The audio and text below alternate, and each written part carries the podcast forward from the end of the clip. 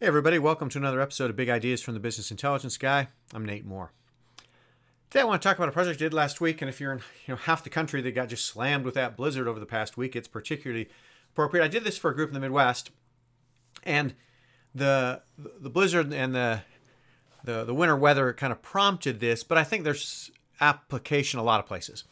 So the issue was hey, we've had a lot of cancellations lately because of the bad weather. Can you start to find us cancellations and so we can reschedule them? And what that kind of morphed and evolved into was, hey, why don't we go back a couple of weeks and find all the patients that have either canceled or no showed for an appointment and then haven't scheduled a future appointment?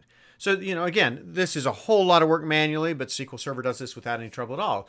We go find all of the canceled no show appointments.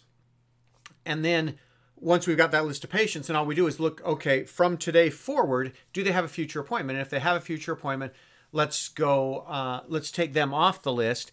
And if they don't have an appointment, then let's go find them. And you can get fancy and do all kinds of things with this, but I think the general principle is we want to find patients that were going to come in and then didn't. You know, you think about how hard you do to market and, and referring physicians and everything you do to try to get patients to come in.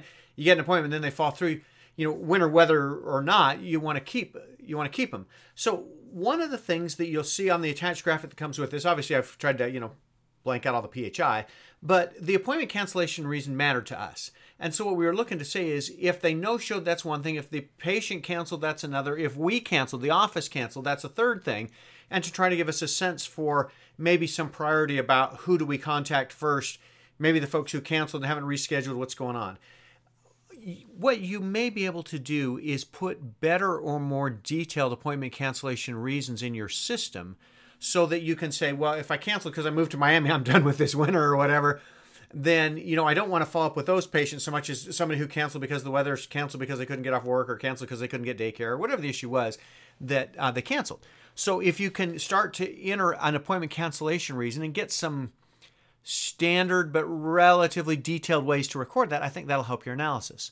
Another thing we did in this is to say, show me the appointment type they canceled on. And if they canceled on, you know, and trying to get a sense from the appointment type how important this appointment is. And again, depending on what your appointment type will tell you in your system and how granular you are about defining your appointment types, that may help you decide how important it is to follow up with this patient versus another patient.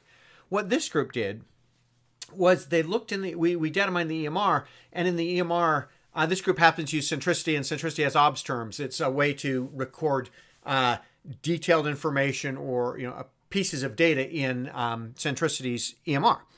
So what we data mined for was when is your next visit due? So on several other forms, they have a kind of a drop down or an area where you can enter, you know, when the provider wants to see the patient again. Is it next week or PRN or is it a year from now or annually, whatever. And so we grab that field to try to get a sense for, hey, if they said come back and see us in a year, uh, and you know we're off by two or three weeks, that may not be life or death. If they get said come back, dang it, come back and see me next week, and we haven't seen them in two or three weeks, that may be a lot bigger deal. And so once we grabbed that, we said, yeah, but when did you say come back in a year? If you told me to come back in a year a week from a week ago, that's one thing. If you told me to come back in a year two years from ago, that's another. So we added that field onto our analysis. And again, as you'll see from the graphic, it's just a table. So you can easily slice and dice and filter down and say, look, I only want to see these kind of patients or these kind of appointment cancellation reasons, or I want to look at these kind of um, requirements for next visit due, that kind of thing. And you can get a sense for who do I want to capture and who do I want to reach out to. Another thing I've seen groups do is try to get a sense for the severity of the issue where the, the patient's being seen for. The group, this is this not the group I'm doing talking about today, but this is a group I did this similar kind of project for several years ago was dermatology. And the question dermatology is, are you coming in for melanoma or are you coming in for acne? And, you know, if you miss an acne appointment, that's one thing. You miss in a melanoma appointment, that could be very different. And so if you can get like a prior diagnosis or a main diagnosis or something on there to give you a sense for how important this visit is and maybe prioritize how do I fill slots going forward, that may help you as well. again, what are we trying to do? A couple things. Patient care, right? If the patient made an appointment, they probably need to see us. Let's make sure they get seen and they get seen by somebody.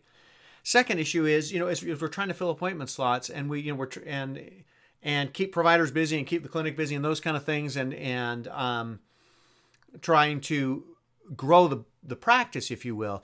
There's the business component of this as well to fill appointment slots and do it. I hope these ideas are helpful for you as you think about how to run your practice and how to make your practice more efficient and how to provide better patient care while you're at it. Thanks for joining me today.